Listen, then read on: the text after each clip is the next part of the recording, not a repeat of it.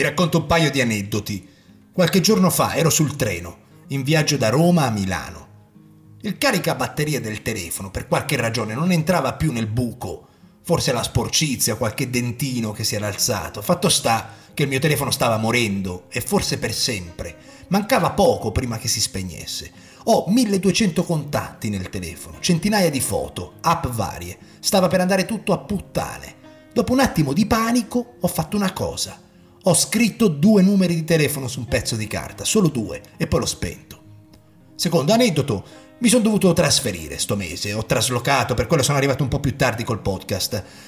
Avevo un botto di roba materiale.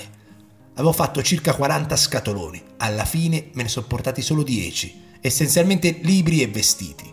Così si può riassumere la mia vita, ecco. E penso che questo sia un concetto trasportabile alla vita reale. Di tutto quello che abbiamo oggi, di tutto quello che ci stressa, ci dà ansia, ci dà mille pensieri tossici, alla fine sono pochissime le cose che contano. E quando sei spalle al muro e devi decidere, è lì che ti rendi conto che di milleduecento persone ti importano e sei importante solo per due, che di quaranta scatoloni che hai preparato per un trasloco te ne servono solo dieci. E a questo ci ho pensato anche grazie al libro che stavo leggendo, La sottile arte di fare quel cazzo che ti pare, un libro di Mark Manson, dal quale prendiamo spunto per il podcast di oggi, l'episodio sessantuno. Ma prima i saluti. C'è Vittorio da Viareggio, Simona da Torino, Marco da Peschiera, Leonardo da Catania, Cristina da Milano, Daniela da Torino, Elisabetta da Milano, Mattia da Predata, Daniela da Chieri, Domenico da Torino, Maria da Pontida, Roberto da Varese, Marco da Bergamo, Federico da Conegliano. E poi un saluto a tutti quelli che si sono iscritti al mio corso di linguaggio del corpo che trovate sul sito w w w punto libri per il successo punto com. Quindi se qualcuno si stesse chiedendo che faccia da schiaffi ho, lì lo può vedere. C'è la prima e la seconda lezione gratis. Ci sono anche altre persone che mi hanno scritto in questi giorni, ma mi tocca metterle nel prossimo episodio. Iniziamo. Il modello di società nella quale viviamo ci manda un messaggio completamente sbagliato, che è questo. Ci fanno pensare che dovremmo vivere una vita senza problemi. La positività, andrà tutto bene, visualizzare una vita senza difficoltà. Se pensiamo che questo modello sia reale, allora saremo infelici, perché non esiste. Ci sentiremo sempre male, sempre inferiori e con una costante sensazione di mancanza, di vuoto, che cercheremo di colmare con oggetti, con piacere istantaneo. Una persona felice non ha bisogno di mettersi davanti a uno specchio e ripetere come un mantra «sono felice, sono felice, sono felice», perché una persona felice lo è e basta. Il desiderio di vivere un'esistenza o delle esperienze positive è di per sé un'esperienza negativa. Al contrario, accettare che la nostra vita è una corsa a ostacoli, una lotta per risolvere i problemi, diventa un'esperienza positiva, perché la vita è una serie di problemi che si susseguono, uno dopo l'altro, spesso diversi, spesso più grandi, spesso dei bei problemi da avere, e la felicità, perlomeno un modo di raggiungerla, è risolverli. Tutto quello che nella vostra vita ha un valore lo otterrete superando dei problemi. Evitare la sofferenza è una forma di sofferenza. Evitare i problemi è un problema. Negare il fallimento vuol dire fallire. Il messaggio dell'autore di oggi è questo. Se inizi a fare quel cazzo che ti pare e fregartene della maggior parte delle cose, otterrai successo e diventerai libero. Ma fregarsene non vuol dire essere indifferente, anzi, è il contrario. Fregarsene vuol dire che ti importano solo due o tre cose e il resto passa completamente in secondo piano, come i contatti del mio telefono, come i trenta scatoloni dei quaranta che avevo fatto e che poi ho buttato. E sapete cosa? Mi sentivo libero.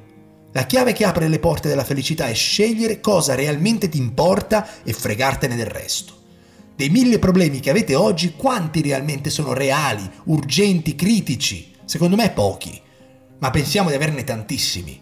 E questo succede a causa di un meccanismo che accade nella mente. Abbiamo un problema, pertanto ci sentiamo insicuri e questa insicurezza amplifica il problema.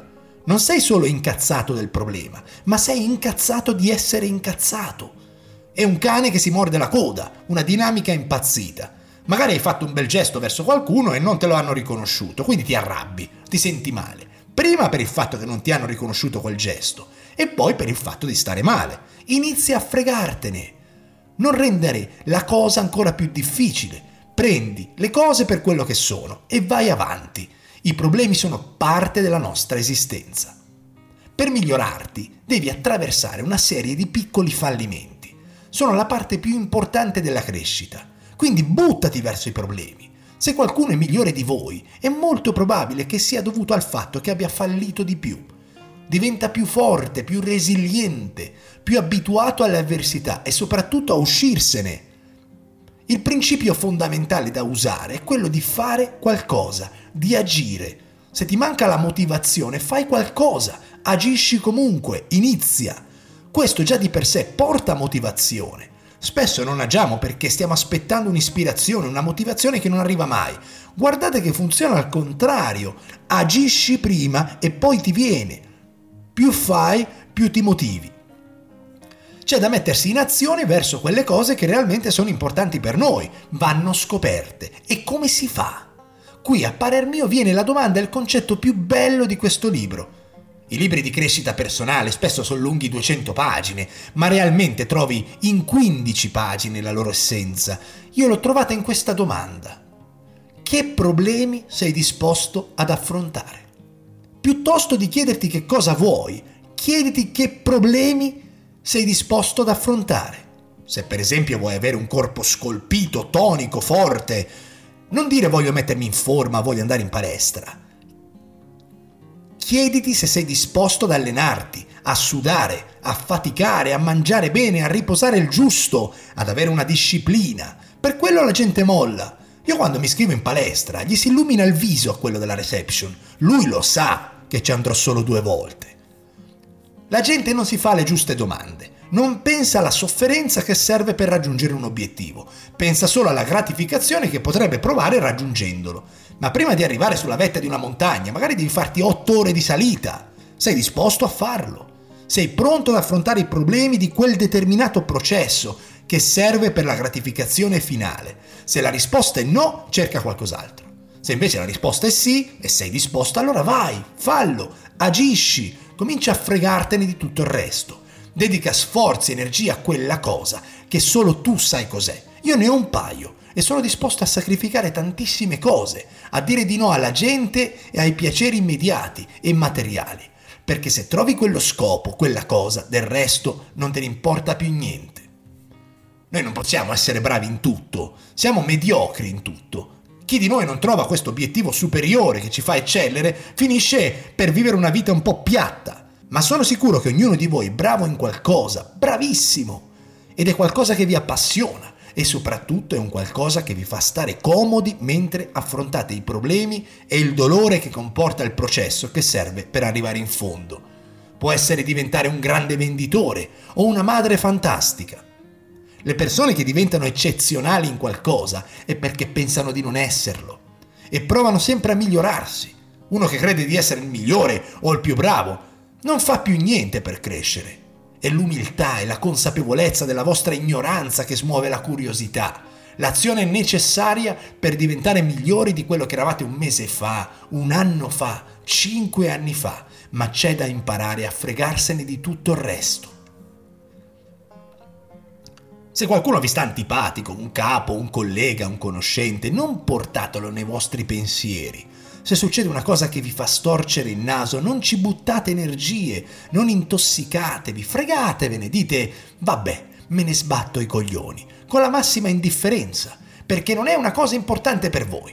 E il tempo che abbiamo in questa vita va usato bene, è una risorsa troppo preziosa, non sprecatela dietro i pettegolezzi, i malumori, i social, dietro le arrabbiature coi vostri partner per delle stupidaggini o a inseguire oggetti materiali. Dedicate gli sforzi a quelle poche cose che realmente vi riempiono, vi fanno sentire vivi, vi appassionano. Un altro step che l'autore consiglia è quello di prendervi alla leggera. Non prendetevi troppo sul serio, non alimentate troppo la vostra identità, perché è una trappola. Più qualcosa minaccia la vostra identità, che tra le altre cose ve la siete create voi, più la eviterete. Finiamo così a evitare di affrontare delle situazioni che mettono a disagio la nostra identità. Se pensi di essere una brava persona, allora eviterai tutte quelle situazioni che minacciano la tua identità. E a volte invece di dire di no, di essere in disaccordo con qualcuno o con qualcosa che va contro i vostri principi, allora dici di sì o stai zitto, perché andrebbe a intaccare quella visione che hai di te stesso. Distruggila, perché più piccola è, più sarà facile cambiare e migliorarsi. Meno ego possiedi, più impari e più cambi. E noi siamo qui per fare un'esperienza, un'evoluzione. E sono completamente sicuro del fatto che tra quaranta anni, se sarò ancora vivo, saranno i periodi dove ho attraversato delle avversità per rimanere fedele ai miei obiettivi e principi, quelli che ricorderò con più piacere e dolcezza. E sono sicuro che mi pentirò di quei momenti dove sono stato zitto, dove sono stato accondiscendente, dove ho detto sì a qualcuno che volevo dire di no. Siate voi stessi, non abbiate paura di essere diversi dalla massa. La vergogna muore appena l'affronti, le ansie si spengono appena risolvi un problema. Ma il tempo passa inesorabilmente e di mille cose che oggi avete in testa riflettete su quante sono realmente importanti e il resto fate quel cazzo che vi pare. Da oggi stesso fate un esperimento. Per i prossimi trenta giorni prendetevi la responsabilità massima di quello che succede nella vostra vita. Non sedetevi a pensare quanto sono sfigato, che ho un brutto lavoro, o la mia vita fa schifo, sono stato sfortunato. Io lo facevo tempo fa.